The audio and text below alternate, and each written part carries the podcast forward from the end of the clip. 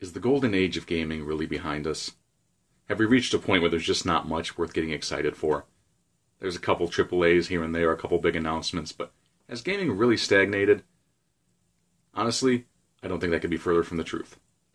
Join me on today's Ramblers, where I take this solo and a walk down memory lane, and hopefully can change your mind about a controversial topic.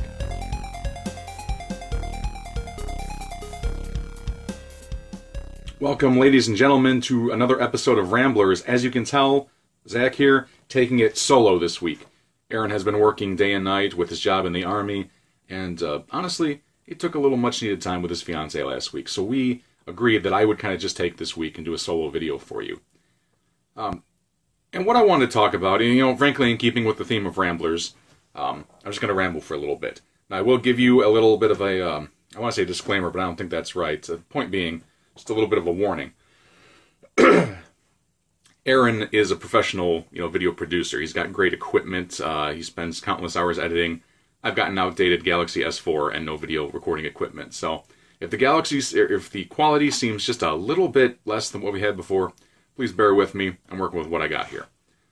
But with that said, um, you know, you got to know Aaron over the years uh, through Ram TV and Ramblers, and I joined Ram TV a little late and, and more of as a, a, gag than anything else. So, for those of you who really don't know me, my name is Zach. As you're, you're watching this, I'm 32 years old, and I haven't grown up, and I don't think I'm ever going to. Um, frankly, video games have just been a big passion of mine since I was uh, too little to remember. It's my family that tells me that I was three years old when I first uh, picked up Super Mario Brothers for the Nintendo. That's the earliest video game memory I have. And obviously, right then and there, I'm, I'm kind of remiss to say I fell in love with something at three years old, but I, I, that would be accurate. I mean, I became obsessed. I just loved the idea of the cartoon character on screen moving when I gave the inputs on the controllers. And I had a billion games. I, I had obviously I talked about the original Super Mario and the Duck Hunt package that came together. And my collection just grew to like 200 games between the Nintendo and Super Nintendo alone, and the Genesis. Forget about every other system after that. I've had everything from you know your classic Super Mario, your Duck Hunt, all the Mega Men for the Nintendo to like honestly obscure crap like the old Flintstones video game, which I still love to this day. Frankly, uh, I have owned every console growing up. Uh, you know, Super, the Nintendo, the Super Nintendo, the GameCube, Genesis, all of Sega's systems, Game Gear, Sega CD, Sega Saturn. How would I just say what I didn't have? Quite frankly, I just never owned a TurboGrafx 16 and a N-Gage. I even owned a Virtual Boy. If you take those two out, I've owned everything in between. Somewhere in between that Super Nintendo and then going into the Nintendo 64 phase and now, I think a lot of gamers value that as kind of our golden age of gaming, where games were just so much fun and, and so enrapturing. Just a lot of people were playing their first RPG with Final Fantasy VII on the PlayStation. Uh, Super Mario 64 being the premier platformer that everybody uh, thinks is the best to this day. Depending on uh, how nostalgic you are, either Link to the Past for the Super Nintendo or Ocarina of Time for the Nintendo 64 are the best Zelda game of all time. I, I frankly I don't agree with any of those. And I know that's going to surprise a lot of people, but I think a lot of what we talk about as gamers is based in nostalgia. I do not think that we had a better age of gaming in that period. What I think is that the majority of us, I'm a perfect example of this, were three years old, six years old, nine years old, 12, 14, 15, all the way till practically graduating high school when uh, give or take whenever your first job was, we really didn't have responsibilities beyond uh, do your homework and then play video games. And for a lot of us, again, me especially, that usually meant put homework aside so you can play more video games. And when something is, is your day and night hobby, it's easy to become more and more excited as you get new installments for it. You know, I'm over 30 years old now. I've got bills to pay, I have a job, which I love, I have a family, which I love, the time to just sit and binge on like eight, nine, ten hour video game sessions, it's just not there. And I'm okay with that. I think a lot of us have accepted that. But I also think we've erroneously translated that in our heads as it's because games aren't as fun or as engaging. Um, to give you an example, we talked about the old Super Mario's, right? Well, I'm sure a lot of us bought that classic NES system. I did not. And it's not because it's hard to find, it is hard to find, but uh, the dark truth here playing Super Mario Brothers on the original Nintendo with the stiff uh, controls, it's just not fun anymore. It was fun then. We have different standards. And if you don't believe me about the crap we put up with back then, I mean, take a look at this. This right here is Pit Fighter for the Sega Genesis. And I loved this game. I loved this game to death. I played it uh, day and night sometimes. Certifiably, this is probably one of the shittiest games you can ever play in your life. Yeah, really. And if you don't believe that, go ahead and try it. And some of you may be like, "Oh, I played I play that all the time. That's awesome." No, it is not. It is terrible. The AI is terrible. The controls are terrible. But you know, we were kids, and games were great. So that kind of brings us to today. Are games worse? Do we have less options? I think that's a really ignorant point of view, and I don't want to offend anybody with that statement, but really, I think that's a short sighted statement. Sure, we don't have that little kid excitement factor going for us anymore. But if you want to take the broad, big picture, you have to consider this. People used to picture where games were going to go. Graphically, it made sense. You went from the Nintendo to the Super Nintendo, you know, 8 bit to 16 bit. Then we went to 32 bit, then 64, 128. We yeah, we kept doubling. Games went from very very pixelated and grainy to um, a little more artistic. Games then went to 3D, three dimensional planes, platformers. Um, people started to say, how can we evolve? Because the graphics are only getting better. I can kind of agree with that, and I know some people were really looking for a control method like VR, but I don't think the evolution of gaming was going to be found in new gameplay methods. I think it was going to become in distribution in the way it is now and in creation. Things like uh, Steam have just opened up the way we buy games and in a lot of ways spoiled us. I mean, I keep telling people jokingly, and by jokingly I mean dead seriously, that even when a huge game comes out, I always say, you know, I could buy that game for $60, but I could also wait three years from now when it's on sale for a buck 25. And it really has added um, more competition in the buyer's market for us in that regard because uh, they realize not a lot of us want to spend $60 on games and the price points are becoming more competitive. But the reason I'm, I'm talking about Steam isn't really just because you can buy cheap games from them. You can.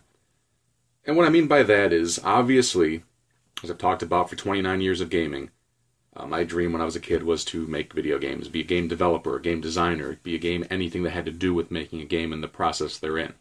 And like most people, I let go of that dream. Uh, not begrudgingly, really. Uh, I love my job right now and I love where my career path is going, but the fact remains I stopped focusing on trying to be a game developer. And because the myth, or maybe kind of a reality back then still, was that I was going to need a lot of expensive schooling that I couldn't afford, a lot of different skills that I just didn't have, and the work therein kind of intimidated me. I'm one of the many people who let go of that dream, and if you're watching this video, I want you to not make, assuming you want to be a game, game developer yourself, I want you to keep in mind not to let go of that dream. The reason I talk about the old games we used to play is because we've come full circle in the independent scene. People are now making more retro style games in the style of the way that we saw them in the Nintendo. Or, I mean, more realistically, we're talking about Super Nintendo with maybe a step up, but even now and then, people are starting to make games uh, that even mimic the NES style. And these games don't require being part of a AAA studio or really going to a big university. There's actually a whole lot of education available, even on YouTube. Um, if you're not familiar with Unity, uh, you know, give it a browse sometime. The Unity engine, if you're not familiar with it, its big mission is to make game development accessible for people like you and me, who probably didn't have a lot of time to spend on education. And if you're really having any doubts about the evolution of that, uh, you know, let's just go through some of the games that have been made using Unity.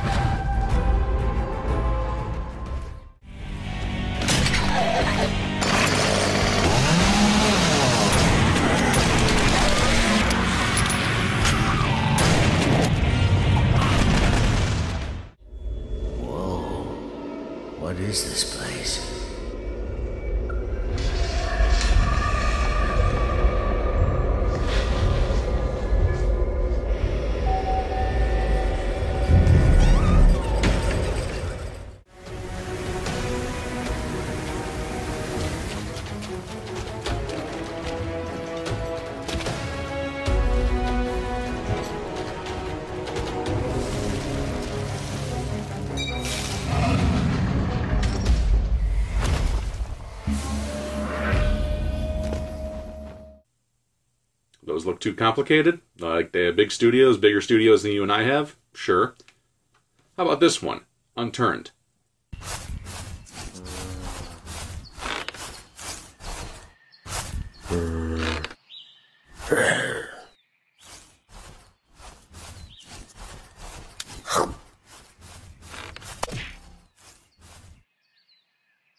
Probably leaves a little to be desired graphically, looks a little basic. That was made by one person.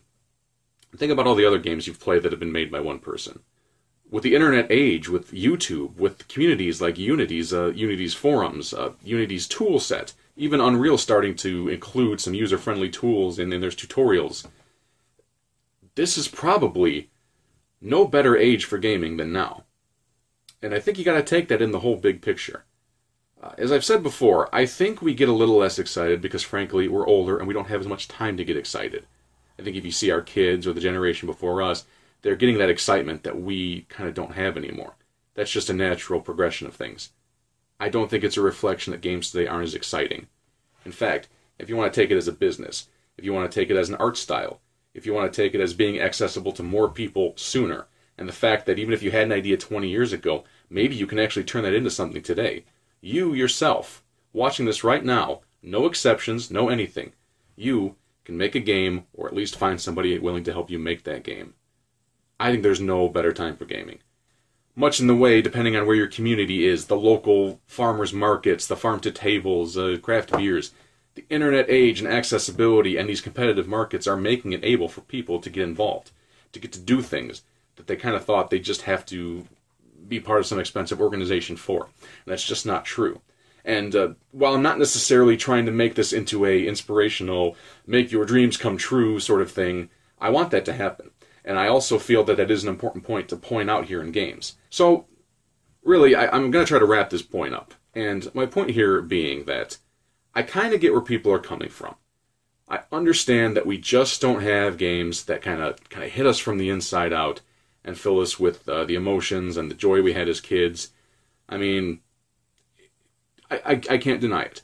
I thoroughly enjoyed God of War for the PlayStation 4. It's probably my new favorite game of all time, but it's still, in a lot of ways, you know, it didn't pull me in like Super Mario 64 did, for instance. But that's okay. Uh, that's normal. That doesn't mean we have a bad state of gaming right now.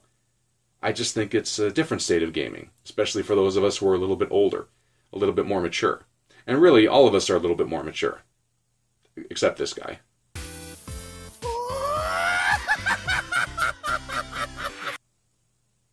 but that's beside the point. So, really, this is not something you can just take my opinion on. This really has to be a community discussion. So, I realize if you don't really want to throw yourself out there, but if you want to leave some comments here, either on the Facebook page or on YouTube, I'd really like to hear your thoughts on this. The state of gaming today, it's really a topic all of us have input on, important input, and I want to hear yours. I really want to thank you for joining me here today. We gave Aaron some much needed time off, uh, but we'll be returning to a format that you can recognize in the coming weeks. Until then, we really need your support. And that doesn't just mean monetarily, that means, you know, uh, just give us a like on Facebook. Hit up the Valley Studios Facebook page, find us on YouTube, uh, watch our streams. We stream twice a week now. Also support the team, Valley Studios Gaming, and their endeavors through uh, Rainbow Six Siege. And uh, of course, visit our Patreon.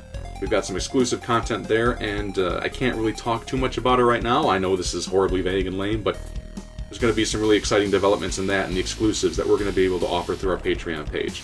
Until then, thanks for joining us. We'll see you next week.